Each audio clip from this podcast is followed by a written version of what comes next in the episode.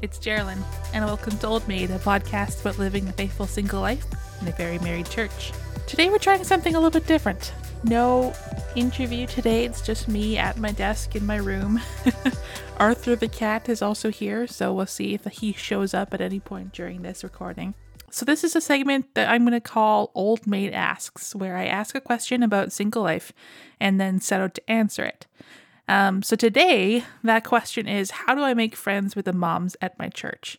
Uh, you may have been in this scenario before. You go to a new church, or you join a Bible study, or you're working in the nursery at your present church, and you find yourself the only single woman in a group full of married women and moms. And they start talking about their kids' schools, or teething, or something like that and slowly you start sinking into your seat because you know more about like economic policy or quantum physics than you do about teething. yeah. So, um, but generally, I found that if there's going to be a shortage of any demographic uh, in church, it's the single ladies or the single men, which, you know, but not the moms. There's often a lot of moms at church, and many of them are my age. And we would probably have a lot in common if, you know, I could just figure out how to talk to them. And I also hear from moms that they're lonely and sometimes they feel trapped um, in this sort of kid land and they just long for some good adult conversation. So um, I talked to some of the young moms that I know and asked them, hey, how can I, a single woman, be a friend to you, a mom? Because, you know, I just, I'm not a mom. I don't understand that life. So how can I be your friend? Um, and so I'm going to read what they said. Their answers, I've edited them for length and clarity a bit, but this is essentially what they've written. So Barb says, quote, when I started at a small group that we both belonged to, I remember being concerned about being the only married person with a kid at the time. The group leader commented that if we were all there to focus on the same thing, Jesus, then it would be great. And it was. Going to cell was my place to go and not to talk about my kids and talk and everything else. I think having grace for your friend would be huge. Having kids is a bit of a gong show, lol. Perhaps even interacting with the kids, asking the kids directly how they are, being okay hanging out with me and the kids is always so welcome. One on one coffee dates are always great, but not always possible. And maybe asking if there's something specific that you could pray for. That would mean a lot. End quote. So there's some really good points here. First of all, seems that moms are just afraid of us singles as we are of them, um, and self-conscious because our worlds are a bit different. And and yeah, if we're focused on the same thing, if we're focused on on following Jesus, then you know we have common direction. So that's a place that we can start on. All right, so here's what Bonnie says. Quote, For the past 11 years, all I have been is a stay-at-home mom. So I often feel like I can't bring anything to a conversation with a single friend because kids are my only experience right now. So I don't know if I've ever really thought about what a single friend can say to engage in conversation with me. I often feel guilt for having the life that many Christian single women want. So, more to answer your question, I would want a Christian single woman to know that I'm aware our lives are very different and I'm as insecure about the conversation as them. We joined a care group a year ago with four other couples, all without kids, and it was a bit of the same scenario. I wondered just what I would have to discuss with them because I didn't have any professional experience. Another thing I'd want to be asked about is me, my dreams, my hobbies, etc. So much of my identity is tied up in being a mom, and that's okay, but I want to be seen as more than that. End quote um, yeah, like it seems key that here that we remember that moms have many of the same inter- same interests that we do, and they they watch TV and they enjoy fashion, just maybe you know a little bit less than we do because they have to focus more on their kids, but they've got hopes and they've got dreams. And my friend Beth says, quote, I think as moms, because our lives are so constantly about serving and caring for tiny humans, it's easy to talk about that because it literally takes up 97% of our attention. However, I can definitely say for myself that what I crave is a conversation deeper than the new recipe we tried out last week or how potty training is going. Personally, I would love more conversations that were about self development or working on your self esteem as a woman, growing in faith or dreams and goals that you have for your life. I feel like the mentality in society is that once you are married and have kids, your life is done and that's all that's left. But what are your passions in life?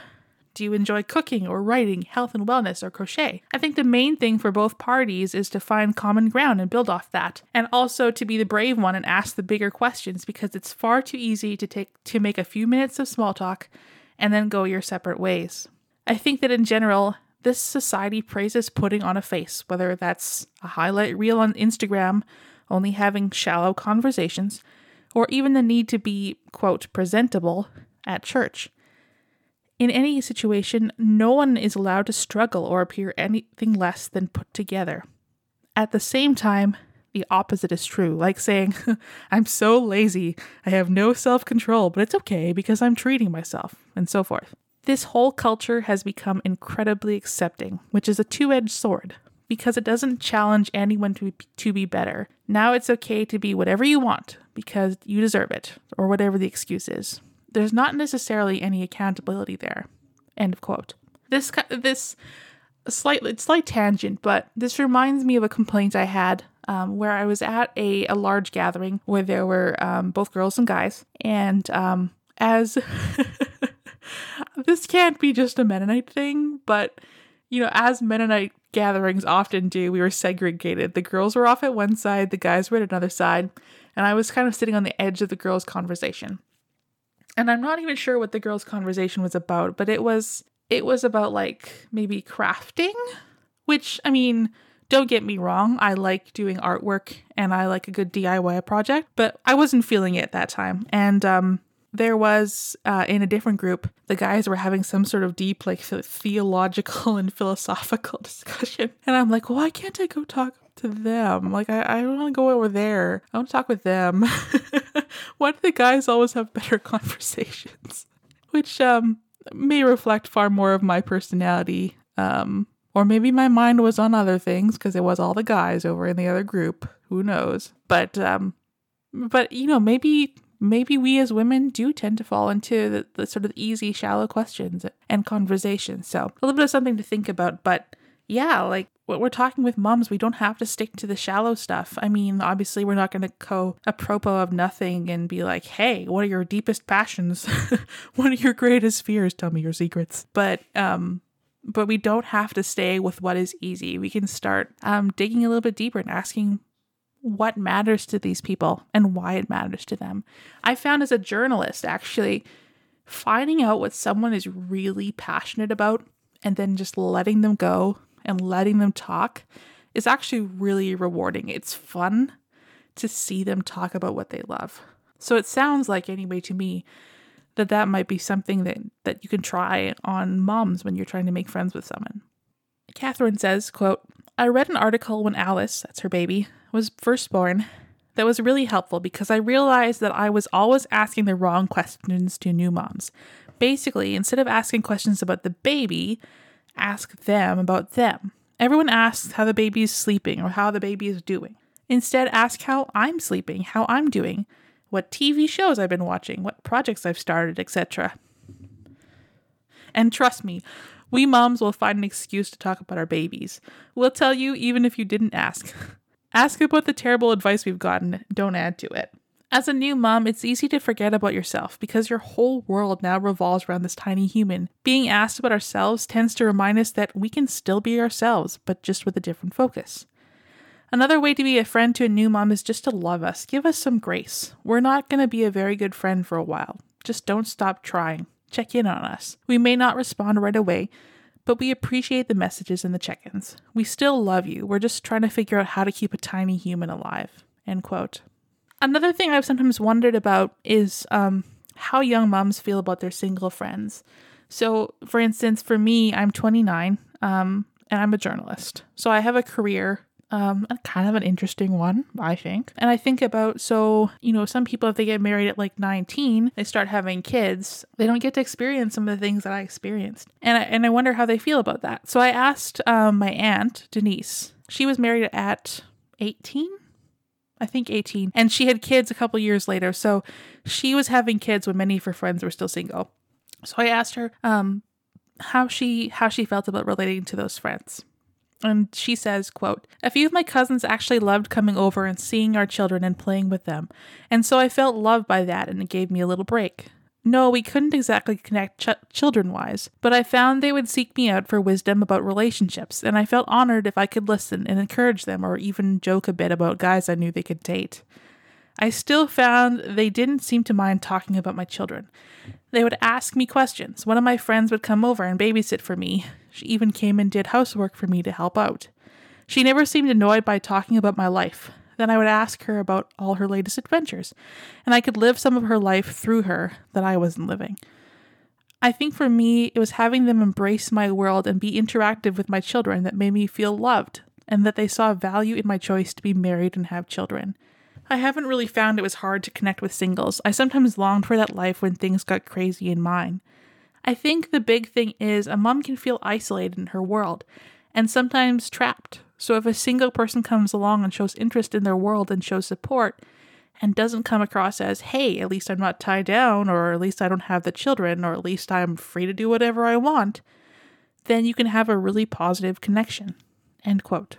So, I mean, I guess um, from these different women, I, I can take some things to work on here myself. I moved a couple months ago, and it was, of course, during the pandemic. So churches have been closed, and I haven't been able to start looking for a church yet. In my church where I was going in Winnipeg, I had just started to make friends with a family where they had, you know, they were about to have a baby, and I was really excited about that. And and then I never got to see their baby when it was newborn and and that was really special when I was, you know, they're like, "Oh yeah, you can totally come over and hold the baby and and be with, you know, be with us." And and I was looking forward to that, and it and you know it didn't happen, um, and it might yet, but they're farther away now, and so, you know, I don't know.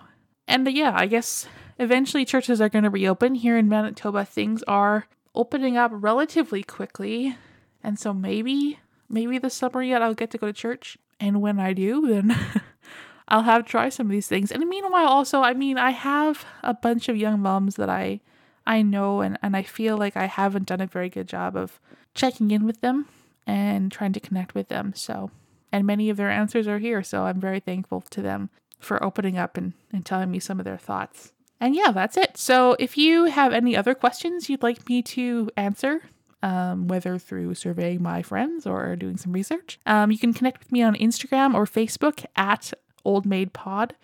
I'm also on Twitter at Geraldine Wichers, but that's my journalism account, and so you'll see mostly farm journalism stuff there.